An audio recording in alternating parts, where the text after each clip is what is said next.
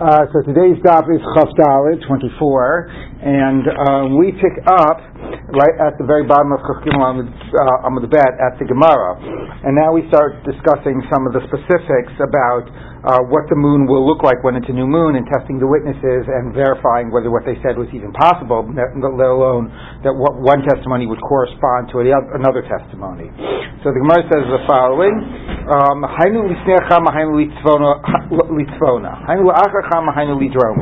So the one question that was asked, this, was did you see the new moon before or after the sun? So to remind us, okay, this is the old moon, right? The, the moon moves counterclockwise relative to the sun. So the new moon, and when they're exactly lined up, what's that called again? Congruence? When conjunction. Conjunction. When they're exactly lined up, if that's completely dark because only the back of the moon is getting illuminated. So the old moon is just a little bit off from the um, from in line with the sun, and then it moves counterclockwise, and then when it's visible to the new moon, when it moves off the exact conjunction, um, then did I say that right again? Okay, yeah. off the exact conjunction, that's the molad, but it's only visible a number of hours later when it's separate enough from the sun that it's not being you're not sort of it's not being blinded by the sun, and then it's when it'll be visible, it'll be behind the sun. So the old moon is visible at the very end of night, right? Because it's right before sunrise. You see, because it'll be in front, and then but after sunrise, then it'll be too bright, you won't see it. And then at the end of the day, it'll set before the sun. So the, so the old moon is visible right before sunrise, and the new moon is the opposite. By the new moon, you've got that the moon has moved just behind the sun, so after sunrise you can't see it, it's too bright, and but you will see it after sunset, because the sun will have set and then the moon will be trailing behind. Okay, so that's the new moon. So the new moon is seen. So the question was whether you did you see it before the sun or after the sun? And the answer has to be after the sun. Okay, that's why the Mishnah says Kol Omer Lo Amar Klum. But now we have another question, which is it says to the north or to the south.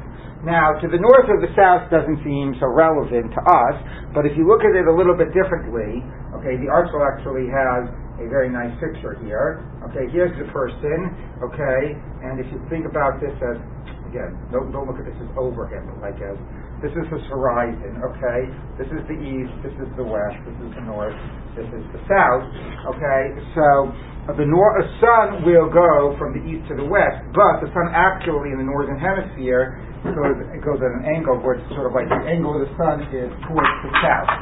So in the solstice day, uh, not the solstice, in the equinox, it's rising in the east, going towards the south, and setting in the west. Okay, in the in the um, in the winter, um, its path is shorter. So in the winter, its path looks like this. Okay, is that clear? Right? It, it goes more, starts more from the southeast. It does from the southwest. In the summer, its path is longer, so it goes more like that whoops, like that, okay? And so that's more in the northwest. Mm-hmm. Okay, so anyway, so we are asking now, was it to the south or the north? But if you view, actually this would be a little bit more relevant to what we're going to say a second from now, but just keep in mind. Anyway, if you view the sun going here, to, to say, is it to the south or the north, actually this is a little bit for the next Gemara, I'm sorry about that. Uh, but anyway, as, what? Um, so the Gemara says, but let me just read that again. The Gemara says,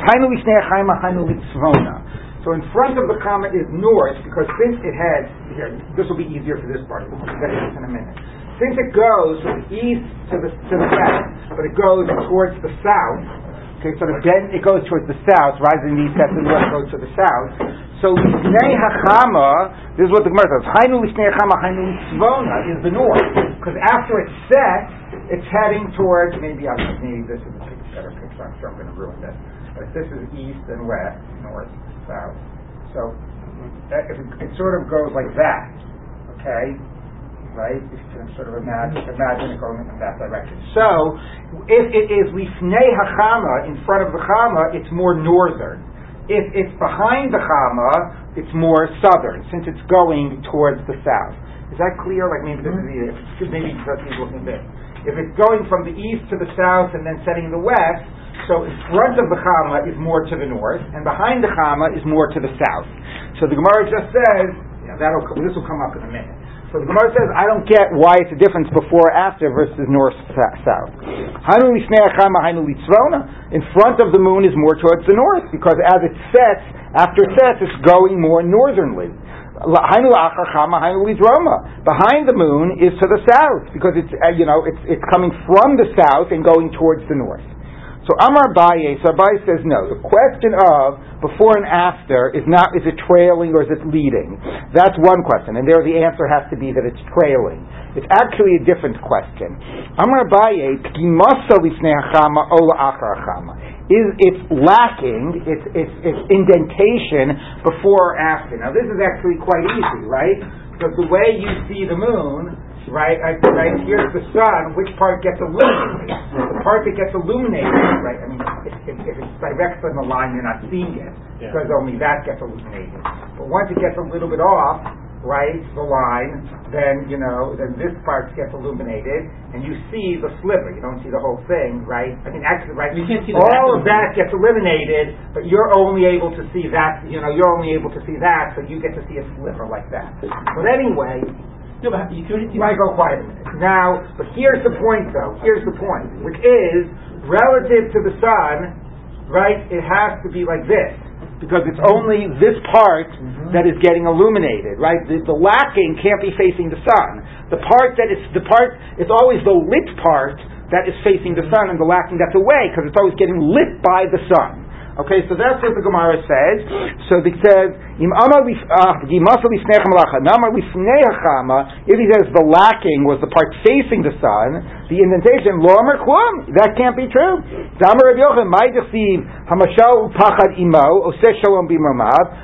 dominion and fear is with him. He makes peace in, his, in, in the in the supernal realms.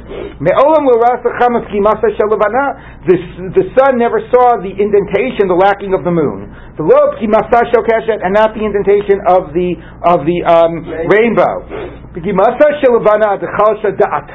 The lacking of the moon because it's uh, it would become despondent, despair. Presumably the moon would become despair. You know, goes the whole midrash that the moon wanted to be equal to the sun and it got minimized. So it's not enough that I'm smaller than the sun, but now the sun gets to see my like nakedness, and it gets to see my you know the, my lacking. So you can't say so, so. So the part that's missing is always facing away, or else the moon is going to be too embarrassed.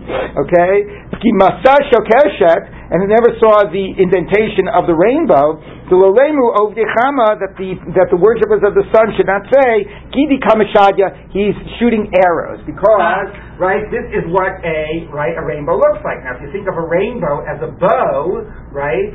You shoot the arrows from facing the indentation, which, by the way, is the reason Ramban says, you know, when, the, when it says those, you know, those kashki nasati be'anan vayala os bris benu ben aret, what is the siman of the rainbow? The siman of the rainbow is that when you like surrender, you like hold your rainbow, like you, you hold your, your archer's bow in the reverse right? It's like, you know, if you hand over your gun, like, you know, you hand it over this way.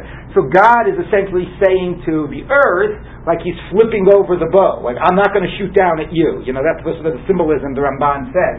So here's the point that the sun, now I don't know what it means that the sun never saw it. Does that oh, mean that there can't be a rainbow and the sun can't be situated somewhere here in the rainbow? Somebody would have to tell me if that's true or not. But if what it means is that usually the, you know, the rainbow appears in the sky lower than the, I mean, if it means like the sun is always here, right? So then the sun is never using the rainbow because it's always flipped in the opposite direction to be able to be used. And if the rainbow were like this, then the sun would be shooting, could he be shooting arrows down at us. Okay, so somebody will have to find out whether that is true or not, whether the sun is always higher than the arc of the rainbow.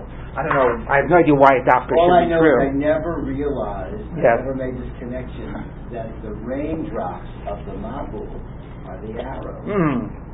That's good. I didn't make that connection either, but that could yeah, be, yeah. That's, that's right. It. Right. So anyway, somebody will tell, will, will look up about the relationship of the sun to where the rainbows are. But anyway, but the basic point is, is that now we're saying two things. The moon always has to be behind the sun, which would be, according to this way of describing it, to the south of the sun, number one, and the lacking of the moon would always have to so would always have to be behind the sun as well. Okay, so that's a kalaamar le snehachama if you were to claim that the lacking was facing the sun, lo amar klum, because obviously it doesn't work that way. The, the indentation is always away from the sun. Okay, now the next point. How high was it off of the horizon? Which way was it pointing? Tana, if somebody says now this isn't it doesn't exactly seem to be explicating the Mishnah, but okay, let's do it. If it is to the north, the moon, then it is then it's then it were then it's legitimate. Lidroma to the south, lo amar he did not say anything. Now that's hard to understand because again, the way we just understood it, if you're going to describe where it is trailing, we have to say it's to the south of the sun. Okay. I, I, I understand. One minute. Let's let's okay. Did we have anyway? It doesn't matter. We're going to have a contradiction. We have a brisa that says the opposite. We droma dvar kayamin to the south. It makes sense. We tzvon alamerkulim to the north, it's not valid. Now that at least works in terms of how we've been describing it here. But anyway, um, um, here you have a contradiction. So how are you going to resolve it? So, a low kasha, it's not difficult. It matters whether it is the summer or the winter. Now, what does that mean? So, Rashi has a has an explanation that doesn't exactly, it's not complicated, but it doesn't exactly work astronomically. The best explanation is the Meiri, which basically, and now you see why I go this chart. Okay, so it rises in the east, goes to the south, and sets in the west. Okay, but in the winter, it is a smaller arc. There's less daylight, so it rises in the southeast and sets in the southwest. That's in the winter. In the in the um, that's this this one here. In the summer, okay, in the in the summer it's longer and it rises in the northeast and sets in the northwest. So the way the Meiri reads it, the question is, where did the moon set? Where on the horizon? So one says he has to say it set in the north. The other says he has to say that the moon set in the south of the horizon. Lokasha. It depends if it's the winter or if it's the summer. If it's the winter, it'll set in the south. If it's the summer, it'll set in the north. Okay, and that's the way the Meiri reads it, and we are not going to try to unpack Rashi's explanation, which is much more difficult. This is relative to, to Yerushalayim. Yeah, I mean, for, for, a person seeing it in Yerushalayim. Yeah. Now, by the way, the aspect of Yerushalayim is interesting because, as I mentioned yesterday, the previous Mishnah says Chatzar Gedola Haisa Yerushalayim, right? Um, and called and, and mentioned Rabbi Gamliel Hazaken, right? So it, when there was a base on Mikdash, it was all taking place in Yerushalayim, mm-hmm. right? But as we're going to see in a minute, the post base of Mikdash it all took place in Yavne, and we're going to see Rabbi, Rabbi Gamliel not Hazaken, and we're going to talk about it being in Yavne. we had the whole earlier story about Rabbi Akiva holding the witnesses up in Lod, where clearly they were on their way to Yavne. So uh, it's really basically it's not it's wherever the witnesses saw. Right. So if you're accepting testimony in Lod and you have to accept it within 24 hours, it really would be based on the line of sight of anybody within 24 hours of Lod. 24 hours of walking. Of walking, right. Yes, well, no, they could go by they could go by horse. Okay. Yeah, you know, yeah. What I wanted to understand yesterday was if this is all taking place in Samchat Yerushalayim, and doesn't the pronouncement have to be in the Sanhedrin, the Beit HaMikdash? No. Do they no, no. Kush Kush where they where yeah. are? Yeah. Actually, do they have members of the Sanhedrin though? In yeah, we'll discuss. So the Gemara here does not, if I to discuss in so much detail, what exactly is the, uh, you know, who exactly is on the base in for Kiddush HaChodesh. That gets discussed in the beginning of the first paragraph of Sanhedrin, but it does not have to be, you know, you need like the Nasi and you need whatever, but it doesn't exactly have to be, I mean, it's true, they can't just say any self-appointed Beis Din because obviously it needs to be the central Beis Din. But if I remember correctly, it obviously has to be sort of like constituted by the Nasi, but I don't think that that's actually technically be members of the Sanhedrin. Because anyway, they did Kiddush HaChodesh for hundreds of years after the Churban Abayis and after the disbandment of the Sanhedrin. So yes, I understand. I understand the shapes and the and, and the uh, dark side of the moon there. Where's the position of the moon if you see a full moon like at Erev where will you see it? What time of night? No, how can you like draw like the like the full moon? You will see. You'll see a full moon. It'll always be like it should always be like. Well, here's the funny thing. in proximity. Logically, logically, you should see it, and somebody. Um, so, so when the I'll just draw this very quickly. Okay, so the full moon will be when it's exactly opposite the sun.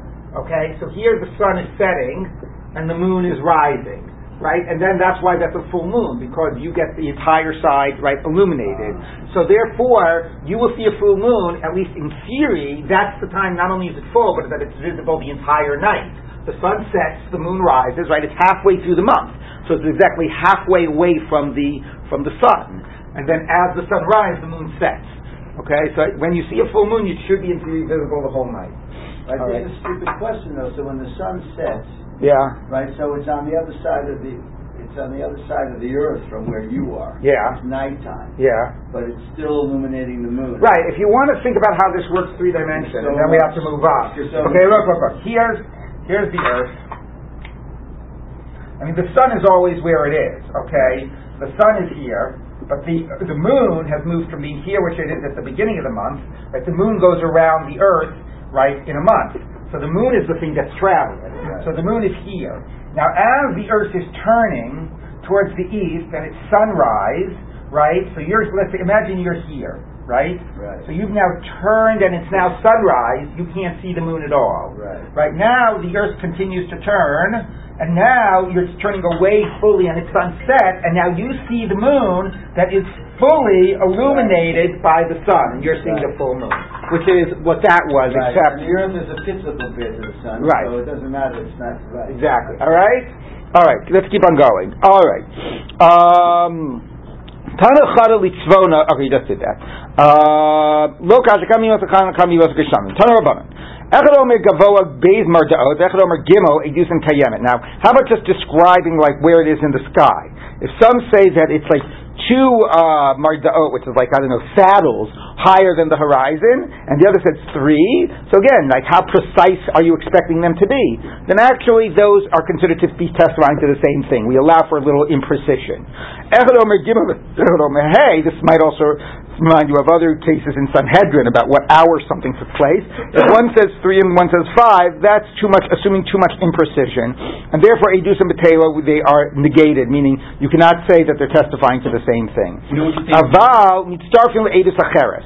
You won't say that any one of them is definitely lying, and they could combine for another testimony. Rashi says what that means. It becomes a little interesting how this works out with other discussions in Sanhedrin. I'll just say Rashi says it means that if another witness comes and says three, then he can work with the guy that said three.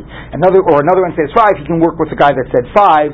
These guys are not, you know, they're not. We can't assume they're not, they're not false witnesses, um, you know. But uh, one of them obviously clearly is not saying the same thing as the other. You don't know which. Each one retains their chazak of being kosher, and therefore they can combine with another witness. What? No one can be precise enough to say that saw the first Marzo. We're giving him an example of two in. in, Uh, oh, I don't know. That I don't know why. That's a good question. Like why we're assuming high, you know, that high off the horizon. I don't know enough to answer that.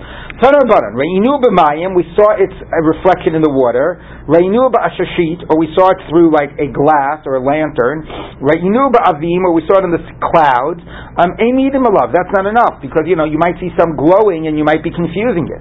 Chetzia b'mayim, chetzia b'avim, chetzia b'ashashit. Emidim alav. Where they say we saw half of it in the clouds or half of it in the reflection. It's not good. So the Gemara says one minute. Hasha kula. If you claim you saw all of it, it's not good. Chetzia b'nibaya. If you only said half of it and you saw it in a reflection, of course it's no good.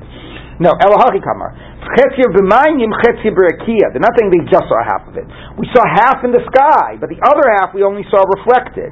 Or, I'm not exactly sure how that would be, but the other part is easy to understand. Chetzia v'avim, b'rakia. We saw half directly and half covered in clouds. B'ashashit, chetzia b'rakia. We saw half through a glass and half in the and half half in the sky. Even that's not good. You have to see it without any without any you know sort of interruption. In, otherwise, you're concerned that you saw some glowing. You didn't exactly see the moon. Tana Rabbanan. Rainu v'shuv lo ra'inuhu. Aim eating alav. We saw it, but then we didn't see, couldn't see it anymore. You can't testify. mean in class? So the Gemara says one minute. Kol hachi chazu lav azli. What they have to see it nonstop. Besides which, the point is, is that the new moon is only visible for a few minutes. Right? This is the new moon. It's visible for a few minutes after sunset, and then it sets. So of course you saw it, and then you didn't see it. I mean, what, are you, what else happens? So the Gemara says, um, Amar by Hakikama, Reinu me aleinu. We saw it just like in passing. We were, like, oh, you know, like like incidentally we saw it.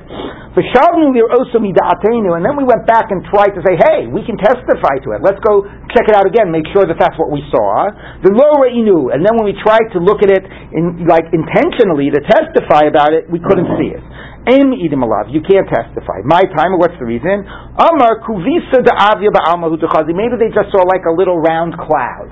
Okay, so obviously you don't have to see it nonstop, and you'll only have a few minutes to see it. And it didn't say that you can only testify if you saw it with intent to testify. That's an interesting discussion that comes up in Makos and in other places about when you witness something, do you have to intend to witness it in order to testify? It doesn't say that, but it does say that if you had a little bit of a doubt and you wanted to say, let's double check and make sure we know what we saw, and then you couldn't see it, so then we have to assume that you didn't see what you thought you saw.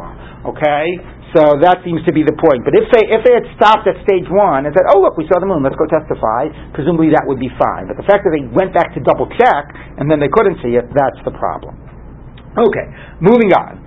Rosh Beis Din Omer Mukudash. So that was a little bit more about what we can expect them to see. We're not done with that, but we're a little more astronomy. And now we get to the process of um, of what do you call it? Of the of the Beis Din accepted the testimony and now going to officially sanctify the new month. The new month. So um, Rosh Beis Din Omer Mukudash. The head of the court says sanctified. V'chol amonim acharav, mikudash, mikudash, and everybody else repeats, sanctified, sanctified. So it shows basically something that is done by the, obviously, the, the, the person in charge, the head, the person who represents the Jewish community. I mean, this is the Jewish community essentially, right, establishing the calendar. So the idea of this ritual of them responding, I think, is powerful because it's basically saying, like, they are, because it's the idea of Asher, as the Gemara will say, Asher Tikru Tam. You, the people, get to figure out the calendar. So yes, our representative is doing it, but that of the, you know, of the of the uh, of the verbalizing our assent and our acceptance of it is very powerful, and that this is what creates the communal calendar. Well, where the Edom are, right? That's where. Yeah, I mean, you don't go around. Okay, but whoever is there, whoever is present, but at least it is symbolically significant. Okay, bein shenir bismano, bein shalom nir bismano mikachinoto. Whether it was seen again bismano, which means on day thirty, so it's the previous month was a short month, whether or not you do the sanctification, meaning even though if it was not a short month, by day 31 you know which day is Rosh Chodesh, you don't need this, it'll obviously do Rosh Chodesh, but, you know, again, to emphasize the sort of the fact that we, the people, or, you know, we are the ones designating the calendar, you want to do that act even when it's self-evident which day is Rosh Chodesh. Look, it's also self-evident which year is the Yovel year, if you've been counting 49 years, and nevertheless there's a mitzvah of the Kiddush Shem Shnat Chamishim. It's not just because you don't know, it's to actually emphasize you are creating it and sanctifying it. Okay, so here too, Ben Shenir Bizmano, Ben Shalom Nir Bizmano Makachino. So, Rabbi Eliezer Rabbi Tzadok Omer, Im Bizmano Ein Kvar Kikshu Shamayim. Now, if it was not, if it was not seen in its time, it's a 30 day month, then you do not do it because already by, uh, you know, objectively the next day is Rosh Chodesh, um, and therefore you, there's no need for you to do anything to make it Rosh Chodesh. Okay, by the way, think about Shabbat, right? Zachor Yom Shabbat Lekadisho, so that's Kikshu Shamayim. That's, it's going to be Shabbos whether I say Kiddush or not, but there's an idea of adding to it a level of my sanctifying of it and designating of it. So that's the opinion of the Tanna Let's take a look at the Gemara. Rosh Beis Din, Minani Mili. Where do you get this idea that there's you say Mikudas and the people answer? I'm Rabbi Chia Bar Gamda, I'm Rabbi Yossi Ben Sho, I'm a Rebbe, I'm a Kra, the verse says, Vaydaber Moshe De Hashem El Bnei Yisrael. So Moshe declared, not, not here just, just mean communicated the laws, but declared the Moadim. Mikan Rosh Beis Din, Omer Mikudash. So Moshe represents the head of the court, right, the representative of the people, and he is the one that first declares it to the people. So he says Mikudash. All right. Everybody responds.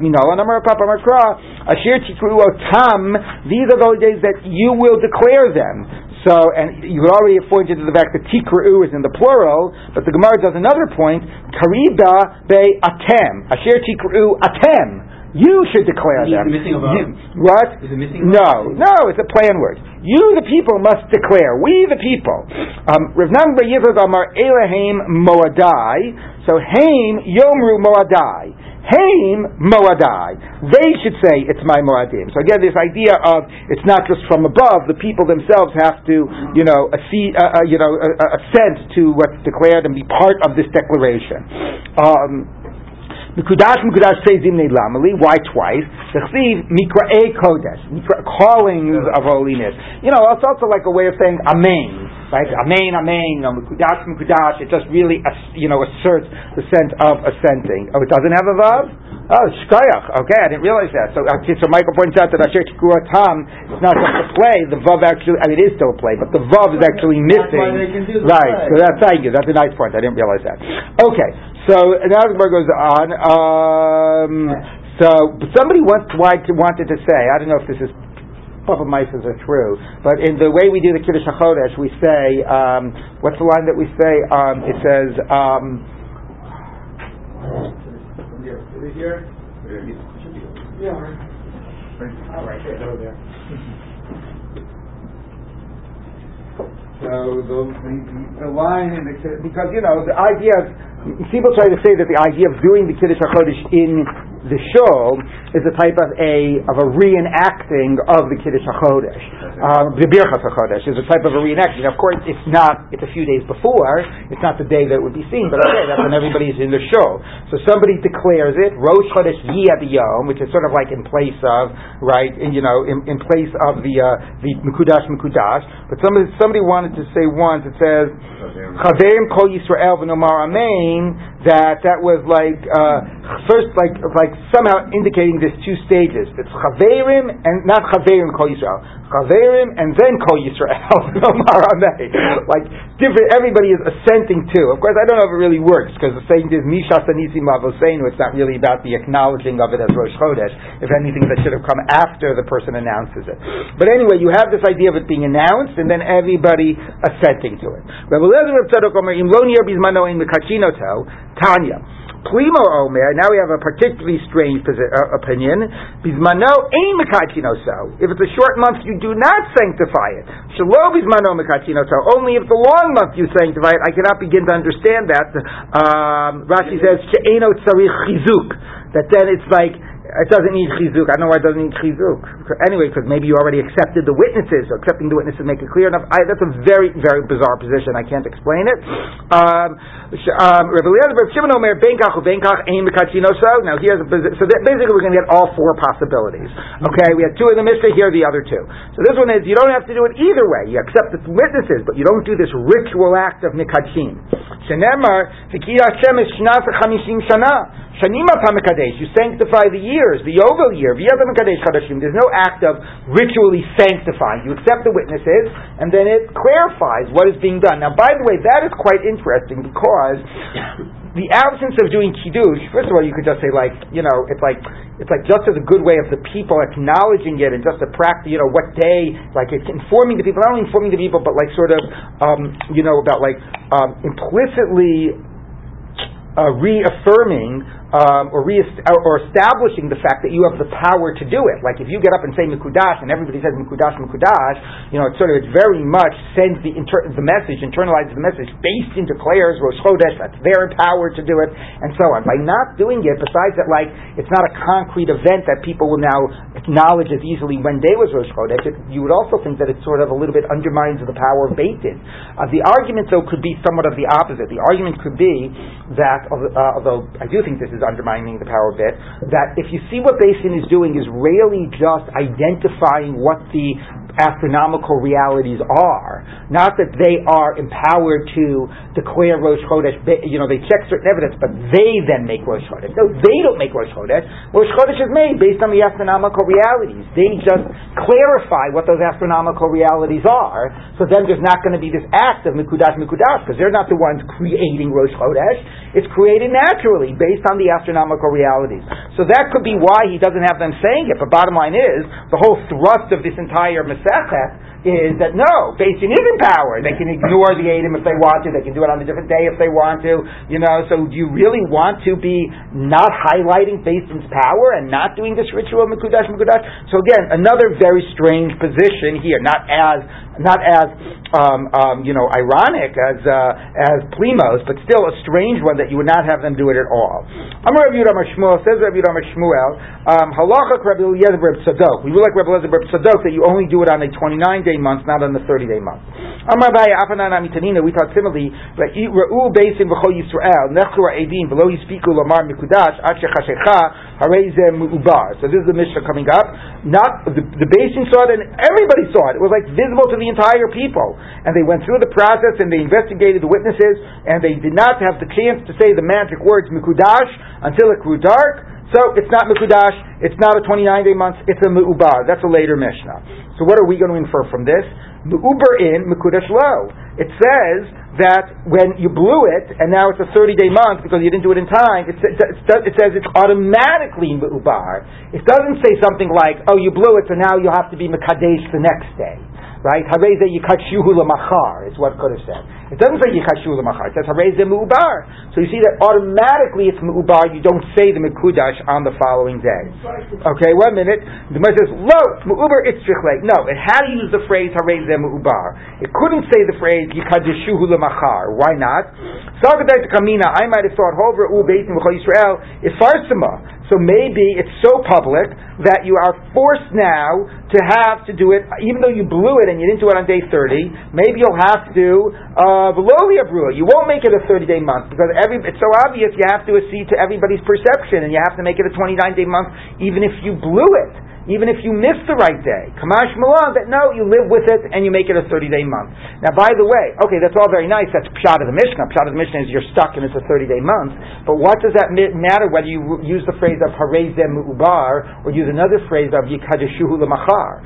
So Rashi says that this is very important because this is going to be a little shocking to you, but this is also the position of Rambam. Rashi says if it said Yikadeshuhu Lamachar, you know how you might have interpreted that?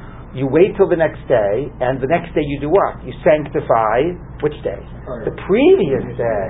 If it had said I might have read it like, oh, everybody knows that the moon was seen today, so even if we blew it and didn't get it done today, maybe I'll wait till tomorrow and sanctify the previous day. Kamashma Lan, therefore can't say Yikachul Machar, because that might have com- communicated that idea, and therefore says Mu'ubar to clearly communicate that no, you blew it, it's a 30 day month. Now, you could say according to Rashi that means that, okay, Kamashma Lan is you can't sanctify it late and do it retroactively. But Rambam actually rules, and we'll see this possibility coming up in a later Mishnah, that it actually is possible on a later date to retroactively, retroactively sanctify an earlier day. Yeah. That on day 31, you could retroactively sanctify day 30. Okay, presumably assuming that the witnesses are telling you that, and so on. So anyway, that's why it had to say, Harei Ubar. Okay, but bottom line is, it's not clear how we rule from the Mishnah, but the claim is that we rule like Rebbe Lezer Reb Shimon, that you only, Rebbe Lezer Reb Tzadok, that you only do it on, you only do Mekudash Mekudash on a third, on a 29 day month, not a 30 day month. Yes. Yerushalmi seems to think that you would say Mekudash even for for a, 30 day, after 30 days. Yeah, I mean, the, the, the, the uh, discussion is not closed. Okay, that was just a debate in the Tanaim. It's still a debate of how we actually I was going to say something similar, and it's strange that on the 30th day you don't say Mikudash, meaning Hayom, mm-hmm. right? The same way that they didn't want to say nothing with the Masuot. Right. Right. Why is it completely parallel in the mind of the Gemara? Well, it, it does. Well, according to Rebbe Reb Tzadok, it is completely parallel. You do Mikudash on day if it's a thirty, if it's a twenty nine day month, and not a thirty day month, which exactly parallels what they would do with the uh, with the uh, torches, right? But what if you, you so to speak, if you can say you so it's a first move bar, it's a 30 day month. Yeah. Why not make the announcement on the 30th day? I agree, but on the other hand, you don't need Basin now. It's automatically. If 29, if, if, no, if, for the purposes of publicizing to the population. Right, so the publicizing can happen apart from the ritual of uh, setting the date. Uh, no, just get the word out. Yeah, exactly. Get the word out without doing the ritual. Okay. okay. Now going back to testing the witnesses and exactly what they saw. So without getting into astronomical details, we get into other questions about, about we get into the the fact that they were testing them and what they would use to test them. So let's take a look.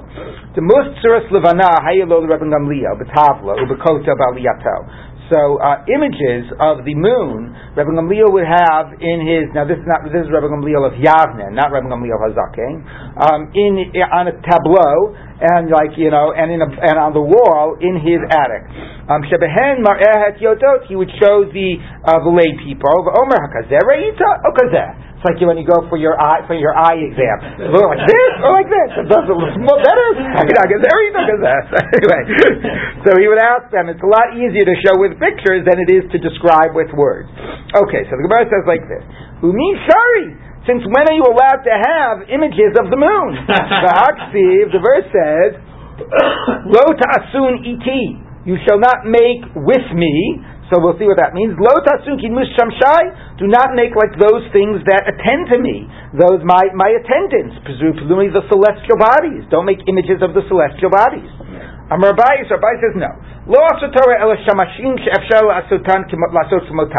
only thing you're not allowed to make are things that are attend to God, as it were, that are really replicable. You can't make a moon. You make a model of a moon, but you can't really make the moon.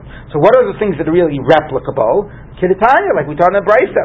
Lo adam bayis tavnid echal, achsad tavnid ulam. You should not make your house to look like the heichal, like the uh, like in the Beis Hamikdash, or you should not make your uh, achsada, your portico, to look like the ulam, which was the uh, the entrance hall to the heichal. Chatzar Keneged Azara. You should not make your courtyard to be the exact parameters of the temple courtyard. Shulchan Keneged Shulchan. And you cannot make a table, your table, to look like the Shulchan in the Beis Hamikdash. Menorah Keneged Menorah, or your candelabrum, like the menorah. But what you could do is, you could make a menorah of five or six or eight uh, uh, arms. So Shiva lo. Um, and but of seven arms you cannot make them in a menorah. Even of other metals, even if it's not gold, because but because shape, a, right? well, presumably the same shape. Right? That's always a question of how similar are we talking about. Presumably they're the same shape. There's some one achron that wants to say, you know, the old question the Beis Yosef asks, which is why is Hanukkah eight days since the oil itself could have lasted one? The miracle was only seven days. Mm-hmm. So Well, what, every- when someone says, oh, because they did, because yeah, that, that's seven days, then you would have had would have left making a menorah with seven uh, arms, and therefore. all over America have Right, I know, I know. There's a, there's a gold menorah in the Cardo, and you All right. So, well, let me read it, and then we can talk a little more. One minute, one minute. Let's just read a little bit more. So, even of other metals, because the menorah itself could be made of other metals. Rabbi Yosef, Rabbi Yehuda Omer, Afshel Eitzel Yata. Not only metals, you can't even make it out of wood. Because the menorah was once made out of wood when they entered into the temple in time of Hanukkah, and they didn't have the, the, the menorah had been stolen, or um, and therefore they had to remake a menorah, and they made it out of wood spears. So you see, you can make it out of wood. Amulo, they said back to him, no. Misham Raya, you want to bring a proof from there? Shvunim Barzel Hayu, those weren't wood, those were iron um, spears. The Chifum Beba'at, and they were covered with lead, so therefore maybe they looked a little bit wooden, they were dull metal, um, and but they were not wood. But a menorah has to be out of metal. Heshiru, and once they got rich, they're asum kesef, then they made them silver. Chazu heshiru asum zav, and eventually they made them out of gold. So they, that's the debate whether the menorah has to be out of out of metal or can it be even out of wood. By the way, Tosus points out. Took a look at Tosus shvudim shel barzel. How the karile shvudim? Why is it called you know spears, poles? Because all of the ornamentation that the Torah demands from menorah is only if it's gold. If it's not gold, then you don't need that ornamentation, which means on the flip side, that it's easier to, trans, to transgress this prohibition of making a replica because all you really need is you know seven. And again, by the way, Michael, your issue about the shape, if they just put seven spears in the ground, right? That's not the shape in the Torah. Now the bigger question is, it's not one unit. So how would like can you have seven separate spears? But anyway, but this then becomes the question of that doesn't have to look exactly like they did it in the temple. It has to be something that could presumably qualify for the temple, which makes it a much broader category of what exactly you know what exactly is considered a replica. So this becomes a big issue. For example, when they made the whole you know temple model, which they have in where the Holy Land Hotel, right? So how are you allowed to do that? So we'll see in the end of a this Gemara about a different thing that Gemara says Ata aso lahavinu by a different concern. Maybe that's valid there. Maybe you could say it's so small it's not usable. That's a model. If it's not if it's not life size, right? Every kid that does a, a, a Parsha project on uh, you know on Truma and whatever and goes and makes little models of the of the thing. So that's also one thing that if it's not like usable. Um, the question about like the uh, temple uh, people, um, what's the name? The, the uh, Temple Institute. You know, I think I've told you this story before about the big baker who does. I once said to them, "How, how do you make, Make this stuff? What about the issue of making a replica?" And they said to me, "It's not a replica. We're going to use this." But I was like, okay, uh, but I don't know. Do Orthodox still have seven candles and seven armed menorahs?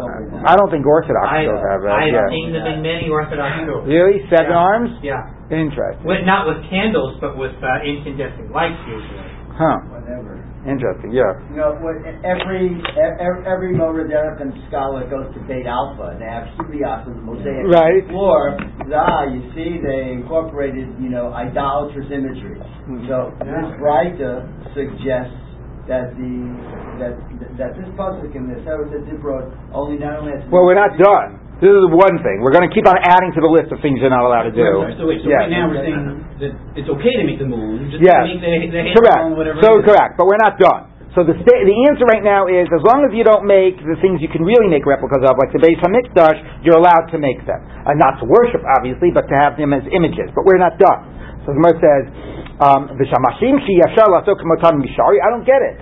You, like, you mean attendants shamashim to God, you know, things that's related to God that you are not, you cannot make an exact replica of. You, is allowed? Is that really true? Vatani we in the Brisa, lo ta'asun iti.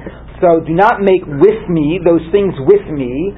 Lo ta'asun kidmus shamashayim shamshim lefanai b'marom. The things that my attendants that serve me up in the celestial spheres. What does that mean? So it's explicit. The celestial bodies, not just the uh, temple. You cannot make images of those. So Amar Abaye says Abaye, well also Torah elademus arba'a panim bahadi hadari. The only thing you can't make is like the image of the uh, kruvim that uh, you know Yechezkel saw, not Yechezkel, Yeshayahu saw that had the uh, four you know faces to it. Pnei Echad Adam, Pnei Echad Aryeh, Pnei Echad right. So the, only the you, that celestial being is the one thing you can't do. Other types of things you can do. By the way, I should stop to note and uh, the temple issue is a little bit different than this, but the idea of shamashim mishamshim lefanai is a different concern than what we normally, or it is an avodah zarah concern, but different than what we normally I think about. When we normally think about avodah zarah, we think about an image of a different god, Zeus, and you're going to worship Zeus.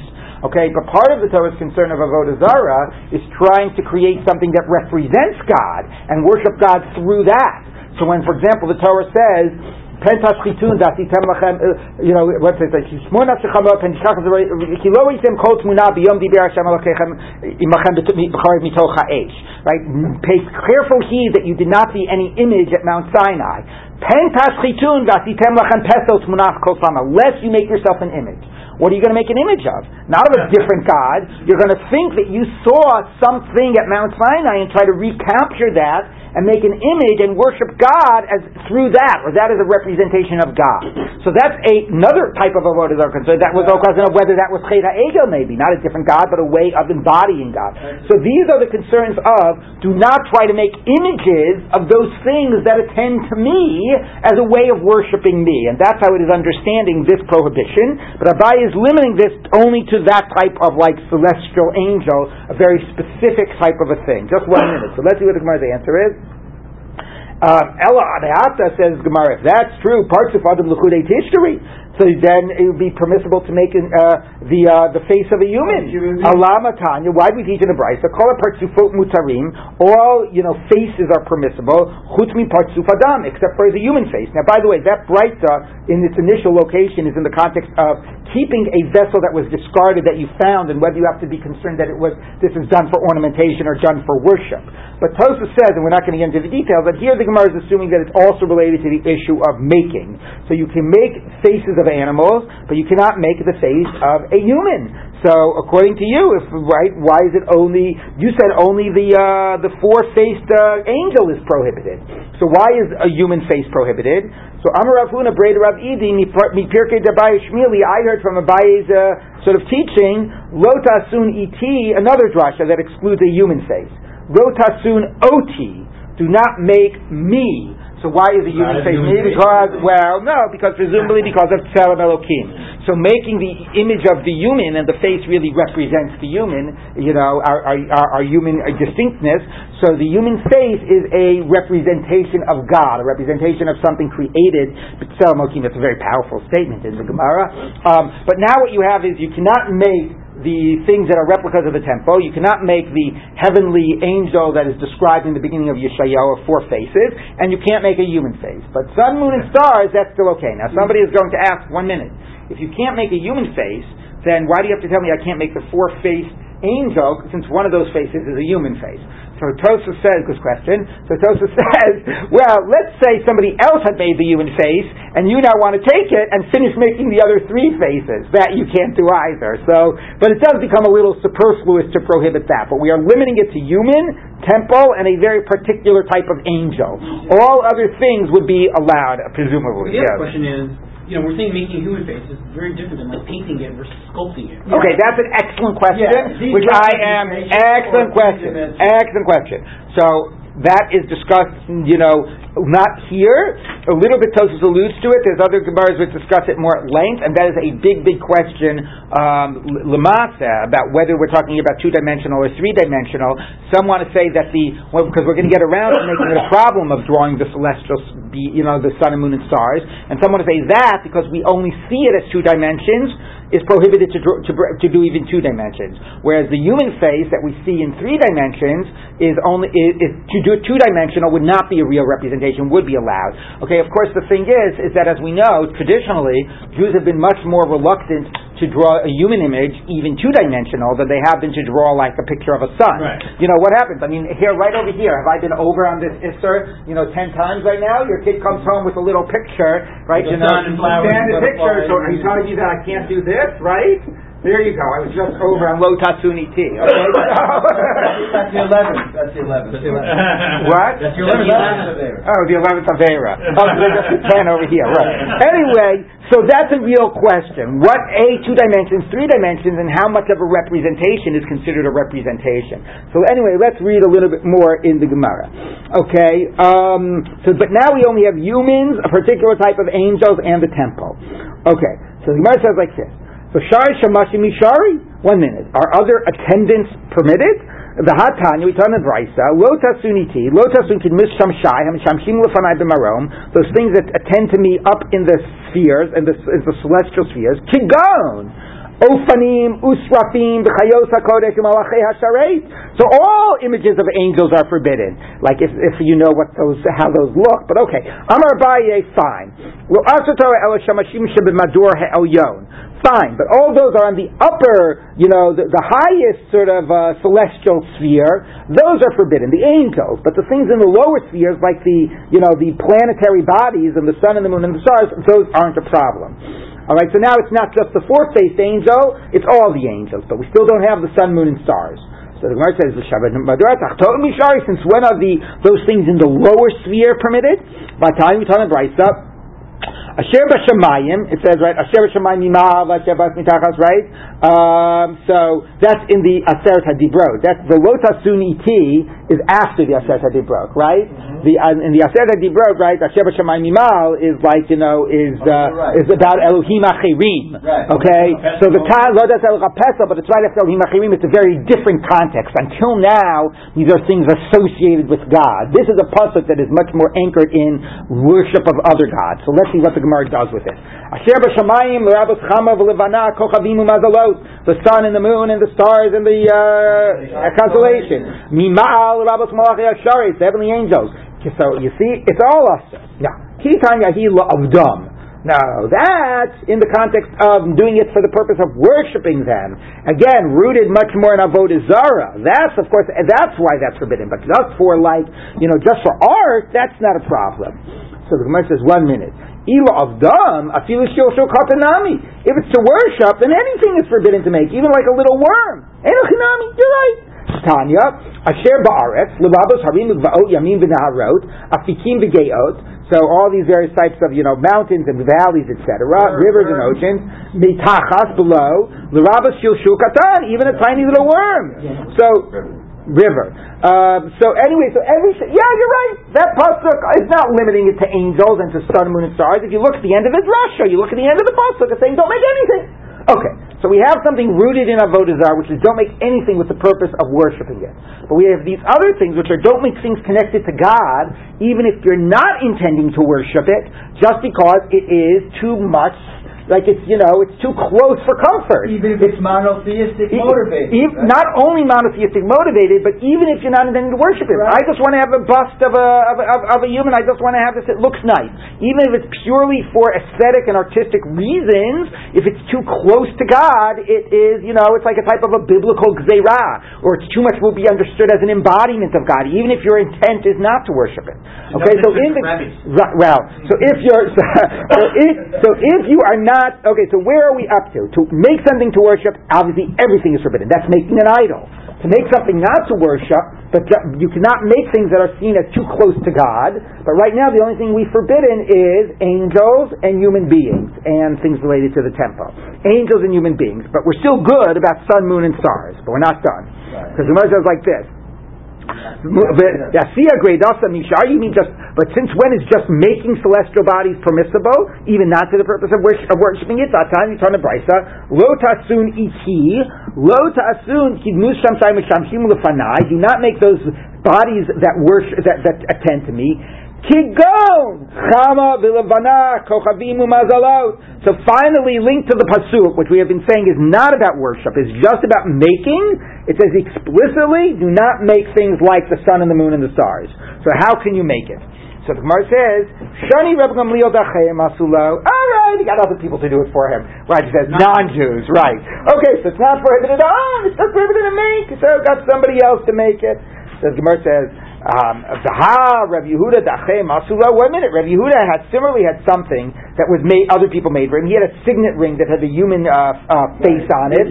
Um, the Amrle Shmuel, and Shmuel said to him, Rav Yehuda, Rav Yehuda, Shinina, like sharp one, Sami Aine Didan, so to, you know, uh, uh, rub out its eye. You know, you should ruin the image so it doesn't look like a full human image. That becomes this whole other question in art. Can you make a human image if it's not completely complete? Maybe if one of the ears is covered with hair, you don't see all parts of the image. How much does it, you know, at what stage is it really considered to be a full image? Anyway, okay, anyway, as you can imagine, this Gemara is a highly, highly relevant Gemara for, you know, all these things we've been talking about. Anyway, I mean, you know, for owning things, for making making things for art, all those issues. Anyway, you see that somebody else made the ring and he wasn't allowed even to own it, that it should look like a human image. So the Gemara says no. Hasam chasamo boletu. And now we introduce the idea of three dimensional. There, if you didn't make it, the only issue about owning it is that people will think it's an object of worship. The basic problem is making. Don't make something close that's like connected to God. That's like making an idol, even though that's not your intent. But owning it, if it's only artistic, is okay. But if it's three dimensional, there's a problem, a rabbinic problem that people might suspect you of worshiping it. Tanya, like we taught in the Brisa, now we're going to ask, but how about Rabbi Gamliel? Was his things two dimensional or three dimensional? We'll get to it. Taba'at, chotamobole, if you have a ring that the the, the signet part, the seal, what, what is that called? The part that makes the uh, the uh, the uh, image. Anyway, the the signet part is protruding. Uh, the what? I don't know. I made it up. Okay. anyway, asur what? Signet. Signet. Right. Asur lanicha. You can't wear it because now you have a three-dimensional human face. And but because people were suspected of you of worshiping it, um, umutar lachtomba, but you can use it to sign to, to make your impression in because the impression will be will be indented. So that right, if this is protruding, the impression will be indented. You can use it for that, but you can't wear it. But that's interesting because it also sounds like if you're using it to make an impression, you are owning it. It's just about wearing it. Anyway, chosamo if it's indented, mutar you can wear it because people it's not it's not protruding, but you can't use it to make to sign in because then you will make a three dimensional image. So now what we have said is that if it's three dimensional, as long as you didn't make it, you're okay. But there's a problem of people suspecting you. So now we're going to have to talk about Rabbi Gamliel. By the way, the thing of the ring might show that it's not just owning it, but owning it in a way that you're connected to it. Like it sounds like you, as long as you don't own, as long as you don't wear the ring, you're okay. But anyway, so far the issue though, so far the basic issue at this point in making things is on artists and not on collectors. Right. So now the Gemara says, "Umi chayshinan." Are we Are we really concerned about being suspected?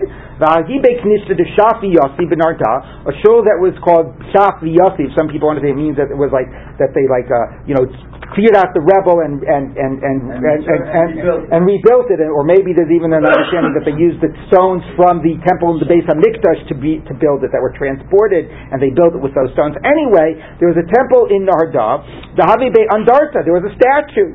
V'havi ayo Rav not a you know not a statue for artistic purposes. V'havi ayo Rav v'avuad Shmuel v'Levi umatsu and all these great rabbis went there and they prayed there. Nobody was suspecting. They weren't concerned that people would suspect they're worshiping it, and they're actually going into a house of worship, and they're not concerned about suspicion. So Gemara says no. Rabim Shani, some place that's open for the masses, like if everybody is there, nobody's suspecting, because like we all know what we're doing here, and I would never be worship. If I'm going to worship an idol, I'll do it in private. I'm not going to do it in front of all you guys. So that's not a context where there's a concern of chshad. So now the Gemara says, Rabbi Gamliel Yochidu. One minute, Rabbi Gamliel was not doing his thing in public. He had a private, you know, in, you know, meeting with the witnesses. So, the, so again, the Gemara interestingly assumes that presumably that these are three-dimensional. Why did the Gemara say, say Rabbi Gamliel wasn't three-dimensional? So here's where Tosa says, well, maybe the sun and moon and stars, because they appear two-dimensional, maybe it's a problem even two-dimensional for those. Because otherwise, the Gemara could have said Rabbi Gamliel maybe had had two-dimensional, not three-dimensional.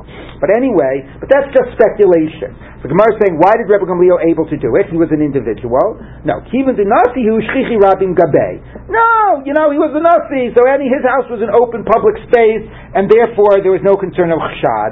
Ibai same, and if you want, you could say deprokim have. Maybe it was something that was of you know different components that you would put together. By the way, that is assuming three dimensional, right? Deprokim have. So for whatever reason, against those, those you don't have to say it was two dimensional and still a problem. You could say the Gemara is assuming three dimensional. But since it was something that you would take apart and put together, presumably that would not be a context of an object of worship. Of course, the funny thing is, if you're taking apart and putting together, you're sort of like making it. anyway, the Ibai same, uh, if you want, you could say at least lamid of it. He did it in order to, for you know, educational purposes. The ksiv lo tilmad la'asot. Don't learn how to do like they do. You can learn in order to understand. Now the question is, what is that answering? Is that answering why biblically you're allowed to make it even though it's prohibited? You can do it for educational purposes? Is it answering the biblical problem? And he actually did make it himself?